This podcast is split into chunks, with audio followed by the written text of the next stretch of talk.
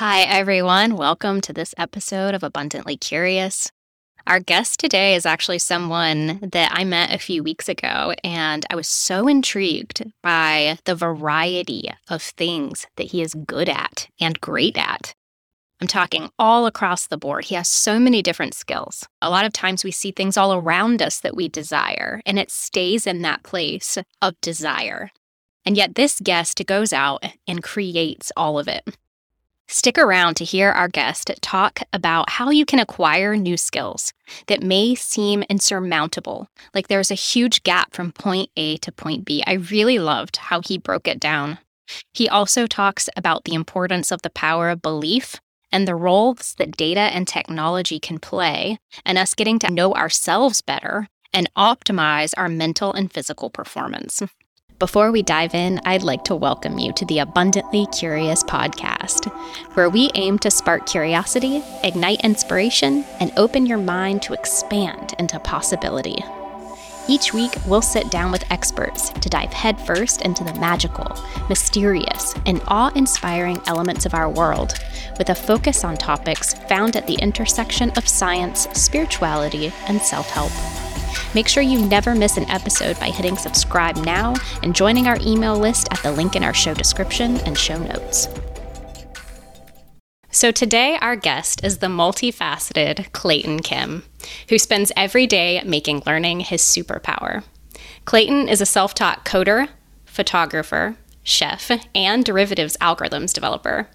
He has competed and performed in boxing, powerlifting, rugby, aerial straps, and this thing called the Cyr wheel, which we're going to get to later, and is always looking for a new skill to learn. As if that wasn't cool enough, Clayton is also the COO and head of product at Fount, where he builds teams to solve hard problems. His work also includes artificial intelligence and machine learning efforts, which he's led at Boston Consulting Group and Wayfair. When I met Clayton a few weeks ago, I was really blown away by his passion for exploration and this desire for understanding. And that's part of why I wanted to have him on the show today. I'm really excited for this conversation. Thank you so much for being here, Clayton. Yeah, really happy to be here. Thanks. So, just from the bio I read, your journey is clearly so rich. I was wondering if you could tell us a little bit about your background and the journey that you've been on that got you here today. Sure. I mean, I wasn't athletic as a kid. I actually grew up as this kind of like chubby, nerdy Asian kid. Um, and at some point, I think in high school, I like discovered sports, and I discovered like not only is it you know fun and competitive, but that there's like, an inherent structure to it. That like becoming good at something doesn't require like a ton of inherent talent. And if you're able to break it down into small chunks that are independently practicable and you can master those building blocks, like you can learn to do anything. So like I somehow went from, you know, boxing in college to my first job out of college was actually in marketing, but at the same time, I was like trying to become a pro fighter. Um, eventually, I got into a car accident. That whole career ended, but I ended up in law school and uh, did very well in law school, had a great job lined up, and realized like I want to do something creative with my time. I like innovation, I like inventing new things, and I like pushing performance. And I don't know how much you know about the legal field, but it's something that very much discourages innovation. Mm-hmm. I was working for this federal judge that told me like you don't belong in law, you're far too creative. And creative lawyers end up in jail. Oh my gosh. which is which is true. It's like a creative accountant. They like will toe the line a little bit too much. But from there, I discovered what it takes to learn any new discipline, whether that's something that's physical, like cooking, or like um, voice lessons, um, like speech coaching, coding, all of these things. You know, when you're at the base of the mountain, it looks insurmountable. But if you know that you just need to take the right steps along the way, and you have the right guide, all things are pretty learnable. When mm I started my journey in circus, I remember very distinctly I was sitting in the audience at the Cirque du Soleil, Cirque du Soleil show, uh, Luzia in Boston, and I saw the straps act. I was like, I want to do that. But I had no idea how to get from where I was sitting in that chair to like up there in the sky. Mm. But I found a coach. And with him, I figured out like, you know, what is the broad range of skills that I would need to learn? What are the different strength domains? What are the different components of this discipline? And then from there, I found the ways of like practicing each of those individually, breaking it down to the even smaller sub skills, figuring out the progressions. And then now, not to toot my own horn, but like I would say that I'm pretty good at these things by now.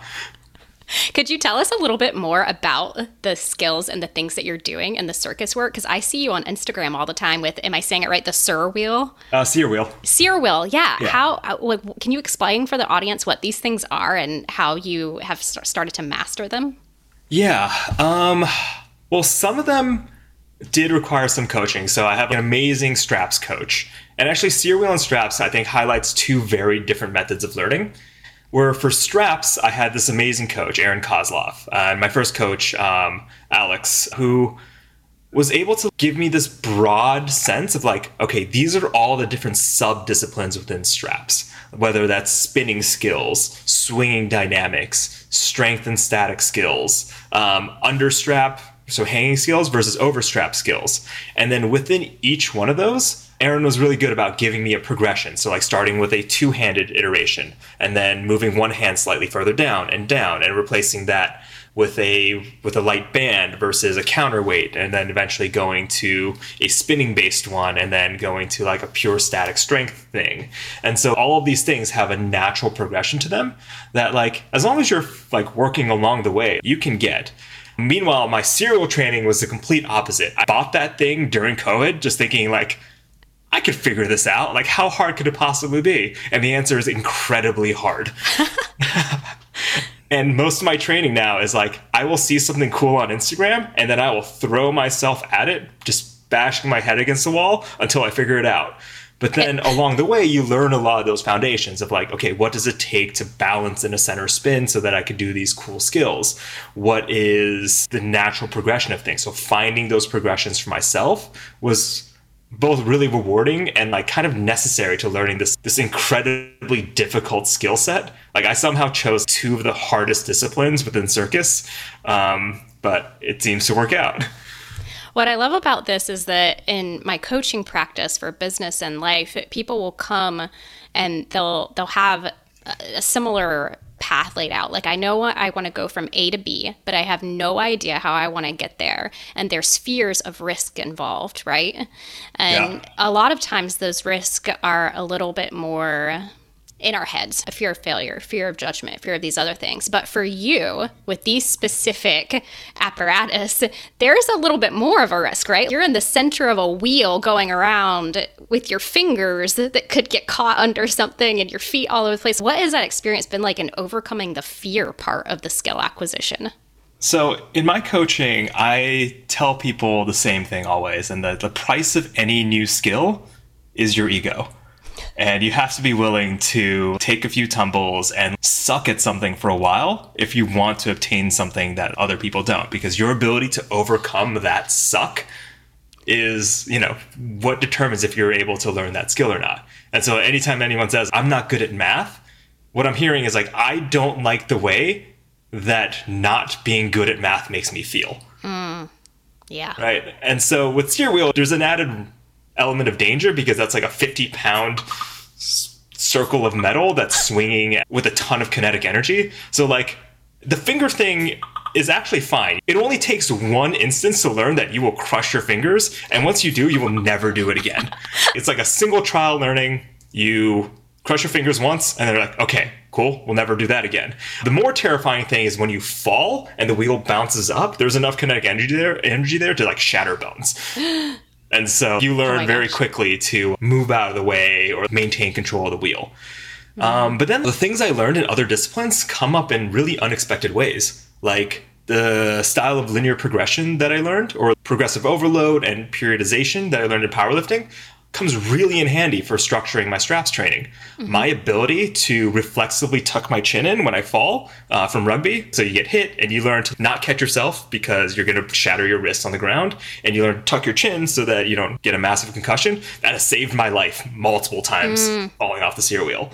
And so the more broad range of skills that you have, like the more things that you could bring from other disciplines. So I was actually able to learn straps really, really quickly because I had a very high level of knowledge coming from the strength and conditioning world that like mm. most other straps artists don't. Mm, there's this learning by doing. Once you once your fingers get almost crushed once, you learn very quickly. And it's almost yeah. like sometimes you need to put yourself in the deep end a little bit to be able to truly go for what you want without that fear because you can trust in yourself to have learned the lesson. Oh yeah, absolutely. And sometimes it just requires you to fall and you ask yourself, what's the worst thing that could happen? And you fall enough times, you learn it's like it's not that bad. It kind of hurts. It might take you out for a few days, but it's fine. So my birthday is tomorrow, and ah. I uh, most people will show the highlights of their year. Um, I've put together my best fails, like just a blooper reel of all the times that I've just absolutely eaten shit while on the wheel or on my straps, and that's just gonna go on my Instagram tomorrow. I love that celebrating all of the eating shit in order to celebrate the progress that you've yeah, made. Because if you're not failing catastrophically sometimes, you're really not taking risks and you're not pushing the envelope. And it mm. requires mm. you pushing yourself to that red line every once in a while to push your capability, because then mm. that forces your body and your mind to adapt. Mm. Well, let's all collectively just wish Clayton a happy birthday and thank him for being here on his birthday eve. So, you've clearly acquired so many different skills, and we haven't even tapped into the less physical ones. Yeah. What is it like to pick up so many different things, and what is your personal system or process for all this skill acquisition? Yeah. Um, it kind of depends on what resources I have in front of me. So, mm-hmm. one of the skills that I developed, this like meta learning skill along the way, is to work with experts that aren't expert coaches. And so, what I mean is like, you can go to an NFL player or some elite athlete and ask them, How do you do something? And they're going to give you a terrible answer because chances are they've always been good at it. And so like they have no sense of how to build up to that skill. One of my friends here that trains with me is a cirque du soleil acrobat and she could casually just show up and just like get into a one-arm handstand no problem. And if i asked her like literally how she would have no way of explaining it to me. She's like i don't know i've been doing this since i was six right? And so one skill that I've developed is like, how do I coax that knowledge out of an expert practitioner that isn't necessarily an expert coach? Because expert coaches are actually way harder to find than expert practitioners. Mm. Someone who's good at teaching is a completely separate skill set from being good at doing the thing. Mm. And the basis of that is finding the structure of that discipline. So, for cooking, for example, that's something that everyone can relate to. Cooking has a wide variety of skills, whether that's uh, knife skills, managing heat, like timing across different dishes, braising techniques, marinations, fermentation. All of these things are like completely independent of each other and form the skill tree of all the possible skills right? And then from there, you can assign a structure to it. Like some things are easier than others, and some things are actually prerequisites of another thing, right? Hmm. And so you look for ways of practicing each of those independently by removing all of the other elements. So if I want to just work on a particular dish, but I don't feel like working on um, my knife skills, I'll use a mandolin, which is in and of itself like terrifying. Like every every chef has a has a story where they remove a part of their thumb, but that's an option that I have. If I don't feel like doing dishes, I've spent the last several months eating off of bamboo plates because I don't want to do dishes and I'm just optimizing for the 45 minutes I have to cook dinner at night. and so you try to remove everything else so that you can work on that one thing. And then from there, once you're good at each of the individual blocks, you learn to combine them. So you're forming this language. Like you figure out what all the words are, you figure out some of the grammatical structure, and then you start putting words together into sentences in new and interesting ways. And then over time, you can build, you can make poetry, you can write a novel, you can take all those individual blocks and put them together in novel ways. It almost sounds like you're quantifying or making mathematical the process of mastering something. Oh yeah, absolutely. I think every single discipline can be broken down into into its subcomponents. So something I'm working on right now for Fount is figuring out our exercise and nutrition programming. Mm-hmm. Well, if you think about a diet, like there's the Mediterranean diet, there's keto, there's paleo, intermittent fasting, Atkins, all of them like they're different things. But when you really think about it, diet just comes down to three elements. And that is macronutrients, so how much protein, carbs, and fat you're intaking, micronutrients, you know, what are the individual chemicals that you're intaking, and timing. And all diets are essentially different forms of alterations of these three variables. So paleo is primarily micro, uh, micronutrient. Like I am eliminating legumes, soy, nightshades, grains. Um, intermittent fasting, I am just messing with timing. Um, keto, I am just going higher fat, lower protein, lower carb. And I can mix and match those to like figure out what is an optimal diet for an individual. But when you're standing at the base of the mountain, you know, that end diet seems really mysterious. But when you know exactly what steps to take, it becomes very simple. I almost felt myself just relax into that a little bit because there are so many different ways of doing something, and it, you just simplified it and put it into a digestible way to consume it and break it all down. Yeah, and like exercise is very, very similar. There's a few domains that you mess with, whether that's strength, speed, size. Um, I call it sustain, so like cardiovascular or muscular endurance, and like skill. And there's different ways of working within each of those, like whether that's like, you know, um, heavy resistance training for strength, plyometrics for speed, um, like bodybuilding style workouts for size. And you can mix and match those depending on what your goals are in making each of these domains better. And it becomes very simple. And then the way you progress through them, the way that you go from movement to movement, how much rest you take, there's really good research there. So there's not a ton of mystery. It just takes either the willingness to figure out that knowledge or the ability to find someone who can think about it for you or the compromise in between, you know, finding someone who does do that and then you working with them to figure out what works for you. Mm. So multiple levers you can pull on. And you mentioned something, the word um, mystify or mysterious, I think. Yeah. And I'm very intrigued by that notion of data and research and science demystifying the mystical.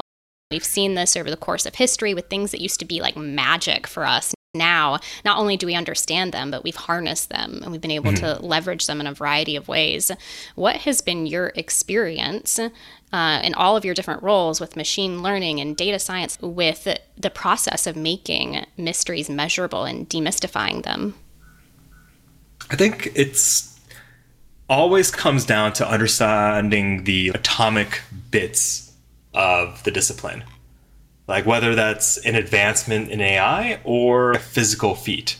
I know that once something has been done, I know for a fact that it is possible. And therefore, there is a path from me sitting here to there.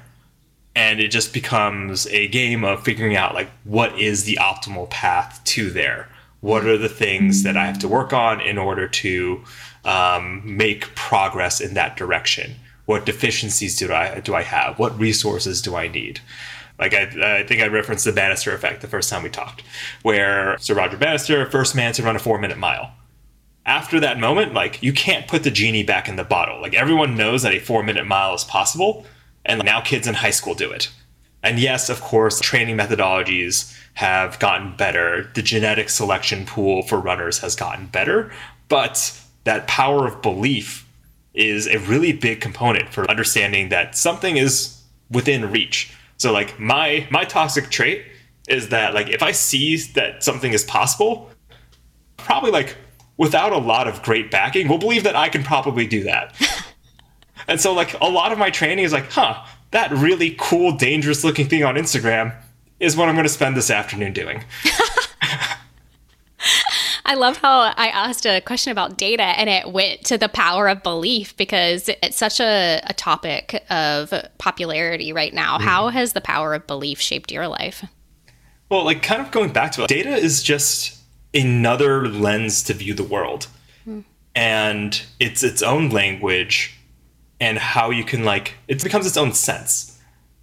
And so if I via data perceive that something is possible, then that gives me the same sense as like you know me seeing it or me hearing it mm. it's just your capability of understanding that data to uh, internalize that belief mm. and beautiful. like yeah and like that power of belief is what powers most human achievement a lot of people like explorers inventors people look at them like they're crazy because they don't believe that what they're trying to do is possible and they kind of have to be crazy because they don't know if that thing that they're trying to do is possible but they're going to go for it with everything they have anyway because that's the only way to get to their goal. Uh. So you kind of have to be a little bit irrational in order to push performance and push capability and like push humanity. Ooh, I have chills right now because there's something really powerful in what you just said. It's like in order to be able to push yourself to discover what is, you have to believe that it's possible. So tell me a little bit more about Fount and the work that you're doing there that's along these lines. Sure. So Fount was born out of research done by our founder um, when he was at the Department of Defense, primarily trying to make Navy SEALs, so some of the top performers in the world, better on the ground. But from there, he realized like there's a ton of that work that once you have very individualized custom programs using the best of science that can apply to the tens of thousands of grunts out there. And while giving talks at conferences, executives would come over to him and like, wait, how do I how do I get these things for myself? And so that's where Fount came from is developing customized targeted interventions for individuals to increase their performance. And whether that's how you look, feel, or perform, there's ways of getting to each of your goals. And so my work with Fount is primarily discovering what is it along the modalities available to us, whether that's supplementation, nutrition, meditation, breath work, exercise, nutrition, sleep, light, temperature, just like along the full gamut, what can work for individuals and how do we find the ways to target the interventions that will work for them? Because hmm. all things, in the same way, like all diets probably work for some subset of the population. All exercise programs probably work for a certain group of people. And the real key is figuring out how to match that group of people to that intervention so that they see the optimal benefit. And that can really only be done through experimentation. So data can only tell you so much, but trial and error, which, you know, for me involves falling a lot and like the occasional concussion, is the only way to figure out like what actually works for you. Mm, the combination of the two is the magic spot. Yeah. In terms of performance optimization, there's this big culture that we have around hustle, go, go, go, push, push, push.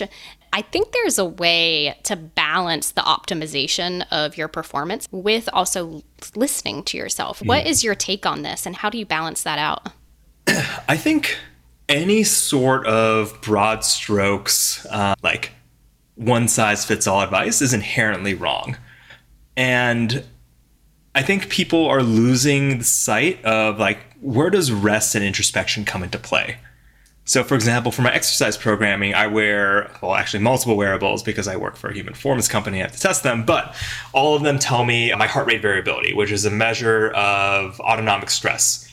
And I know that if my autonomic stress is super high, I'm not going to recover well from workouts. And therefore, there's no point in me pushing super hard. And I should actually benefit from taking a rest day. Um, versus if my recovery is in the green, then I know that I can push myself harder and I'll see the benefit of that additional training. And if I were any good at actually listening to my body, I would be able to just get a sense of that on my own, but I'm not, so I have those devices.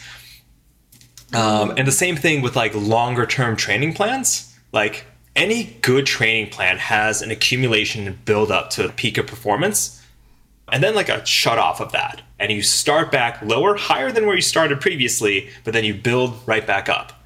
And so there doesn't need to be that constant, always on mentality. Like rest and like that recovery and that rebuild is actually critically important for long term progress. In like a two week thing, like you can push yourself super hard to the red line, but over the course of years, you won't see benefit doing that. And we see that mm. all over the place, whether that's diet or size or even just work. Like people burn out. That's a real thing. Mm-hmm. You just gave an example of something that I've never really thought about before, which is how technology can be not just a distraction and pull us away from ourselves, but a tool to help us connect and look at ourselves when we've kind of forgotten how to or don't really yeah. have the path to that anymore. Yeah, I find that like the best tools, at least for me, are the ones that give me some measure of biofeedback.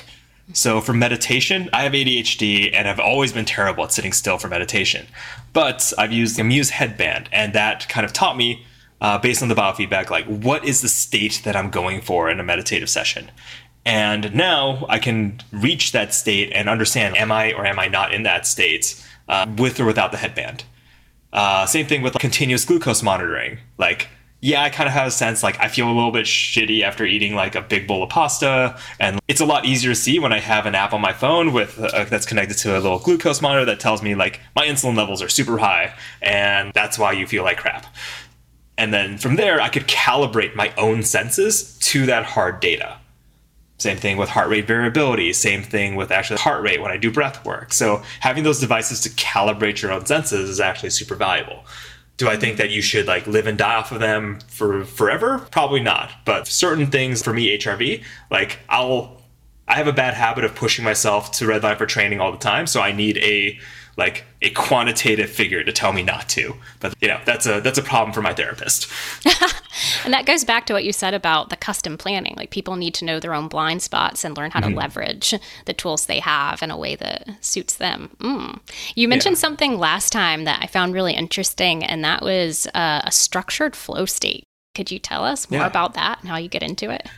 Yeah, so I actually structure my entire week around one session. So every Sunday afternoon, I put all of my hardest training um, in within a state where I'm in flow, and I don't mean like lowercase f flow or like you know the spiritual people talk about it as like you're one with the environment and yourself. I mean like capital F proper noun flow of you have this sense of time dilation, you have complete focus, you have ease. Like there's really solid research behind that. Mm-hmm. And so to achieve that state, you need to have the right feedback mechanisms. You need the right level of challenge. So if something's too easy, you're going to get bored. If something's too hard, like you're not getting enough wins to get that flow state going. And so finding that balance along with the right feedback mechanism for you is critically important achieving that state. And so Sunday afternoons, I throw myself at the hardest tricks that I've been trying to figure out. And that whether that's on straps or serial, like I use the serial to actually achieve the flow state because I'm able to do, you know, hundreds of reps within 20 minutes of different tricks and just get immediate feedback. It's like, am I falling off the wheel or not? Did I do the trick smoothly? And then I take that concentration, I take it over to straps, which is a lot more physically demanding, and I work on like honestly the most dangerous tricks that I have at that point in time. Um, However, that also means the rest of my week has to be structured around that. So that means if I do that Sunday, Monday, my body and brain are spent. I need to recover from that. Mm-hmm. So, what modalities can I use to recover so that Tuesday I could get back to normal training? Wednesday is my suck day. so that means I will throw myself at things and fail over and over and over again. And I have to have a little bit, just like a healthy amount of self loathing to know that I hate this feeling of failure and I want it to not be there and I want to be better. Because over the course of the week, like, you know, I'll train and then Sunday comes again and I'll remember that feeling. And I remember the things that mm. I've been mm. trying to do and I will go for it like that. And every major advancement I made in my discipline has been due to that Sunday flow state. Because when you're in flow, like let's say you're 10% better than you normally are, you're able to overreach a little bit. Well, performing at 110% will make your baseline, you know, let's say 1% better. Right? And so that means like your baseline state is getting 1% better each time you do that. Well, 52 weeks in a year, compound interest, that's about 66%. And what would you pay to be 66% better at something? Probably mm. a hmm. lot but yeah. flow isn't all like that happy like you know full concentration ease state there has to be an element of suck in there for flow to be reached Ooh, there's something very powerful about having some suck and some challenge in that to expand your capacity. Mm. Absolutely. What happens in your body in that flow state? It's like primarily, I think, a neurological phenomenon. Um, like Steve Kotler talks about it a lot, where you basically have full concentration into a given activity. And you see this a lot like with with video games actually because video games are purpose built to get people into flow state. Because if you're in the right difficulty range you're not like plowing down enemies and not dying. But if you are in the right frame of mind you're performing at a much higher level. Your reflexes are better. Your attention is very squarely centered on something. And the effect you feel from that is kind of tunnel vision, laser focus, time dilation. I don't know the specific like neural mechanisms behind that off the top of my head, but you know, there's decent research into saying this is probably real and you see this in elite performers everywhere all in the world. The coolest mm. bits of research is seeing team flow. So, how do groups of people achieve flow states together? And a lot of that is a function of both mission focus and trust. But my uh, my founder can go into that a lot further than I can. But with that flow state, you're able to achieve beyond what you are normally capable of because you have utter and full concentration into what you are doing. The and presence. things come easily. Yeah. Presence, but also that like feeling of ease. Yeah. If someone were looking to expand their capacity right now and there was something they could do starting today or tomorrow, what would you recommend? Ooh. So it's hard to give any broad strokes advice. I think mm-hmm. part of that is just finding your deficiencies and finding what fears you have, what is blocking you from performing, and whether that is a mental constraint or a physical constraint. That's going to differ for everyone. But addressing those weaknesses while also like finding what are the things that you're great at and pushing on that. Because like, if you bring everyone's weaknesses up, and I like this is my philosophy around hiring as well if I bring everyone's weaknesses up to an acceptable level, then I have a team full of mediocre performers. Mm. I would rather have a bunch of people who are experts in what they do kind of suck at administrative work or don't follow to, up to email super well than to have everyone who's really good at following up to emails but can't take it to 120% every once in a while. Mm, you've just touched on something that used to pain me so much in the corporate world where yeah. I saw that so many people were expected to be the generalists, like sufficient at so much, and yet yeah. not allowed to really flourish in their, I guess you could call it like their zone of genius or just what they're good at. Yeah. And I think for everyone, there's a lot of crossover in skills. So you could take something that you're good at and you take if you take it to another discipline, you'd be surprised how applicable that is. I have a friend who was an ex professional ballerina, and I recently got her started in a circus, specifically dance trapeze. And she basically took those skills and just had her first performance and was amazing. Like her lines were perfect. She like learned to spin, learn all the inversions and all that stuff that was relatively new, but took her skills from dancing and like was completely applicable to that style. Because also once you have that expertise in something else like you bring your own style. You bring a unique style to this new discipline so like when i started playing rugby uh, i came from like a very heavy like strength and conditioning background so i had very very strong legs and i was able to push super hard and like you know generally just have powerful legs and so that changed the way that i played rugby so that i wasn't trying to like have great ball skills like i wasn't I wasn't great at that. Like you throw a ball at me and just like brick hands. But I pick a ball off the ground or, you know, I tackle someone, I will get the ball out of their hands, even if I have to just throw them over my shoulder. And so focusing on what you're good at can make you still a high performer and will make up for those deficiencies if you have the right team to support you. Mm. And we are never truly starting from scratch. Everything we've done before has been a building block in some way and might serve us in our next skill acquisition or expansion or thing that we do in ways that we can't even fathom right now. Oh, yeah. Mm. How can people connect with you after the show? Um, Twitter, LinkedIn, Instagram. Otherwise, check out Fount. Um, lots of great stuff there. We're going to start publishing materials on understanding the subtleties of that heavily heavy-handed advice that everyone gives. We're going to start breaking that down. Like what are antioxidants doing and why isn't it necessarily good to take them all the time? And who should check out Fount? Because I know you have a, a high performance program, I believe. Can you tell us more about that?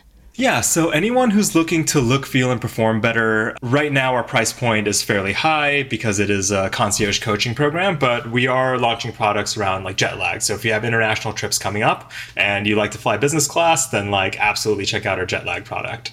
Otherwise, for our coaching business, it's about $3,700 a month for the first four months, where we will run you through a sequence of experiments to find what works for you and then from there go down to about a $750 a month support program where um, basically we'll continue to run experiments kind of pushing your performance incrementally into the future as long as you want Sweet. And I'm so glad you brought up the jet lag because last time we spoke, you said, We have figured out how to cure jet lag. And I said, What? How is this possible? So it's so exciting to know that that feature will be hitting the market soon. Yeah, we're going to go to direct to consumer with that. And it's actually a really exciting product because jet lag is one of those things that people just kind of accept when they travel. And you have to sometimes ask yourself in that irrational way, like, why? Isn't there something we could do about this? And it turns out we can. And so with FlyKit, we can send 90% of the population because nothing works for everyone. So about mm. 90% of the population anywhere in the world, boots on the ground, no no jet lag. You'll be able to go to bed at the right bedtime as soon as you land. I look forward to this. Yeah. Clayton, if you could leave the listeners with just one message, what would it be? I would say to take anything that you want to learn or are already good at and understand the structure of it. I think it's a really invaluable exercise to be ta- to be able to take a huge discipline, whether that's cooking, chemistry, code, circus, and be able to break it down to parts because one, that helps solidify your understanding of that specific language, and two, it helps others because like if I had someone that could break down all the elements of rugby for me while I was learning to play, that would have saved me so much time. And by helping teach and helping share that knowledge, you make the community better, you make everyone better. And I think it all comes down to that initial breakdown of the structure of all the sub skills. Thank you for sharing that. And I want to thank you so much for joining us. This has been really fun and I've learned yeah, thank a lot. you for having me. If you enjoyed this podcast and want to be kept in the loop on new episodes like it, follow us on Instagram at Abundantly Curious or join the email list at the link in our show description and show notes.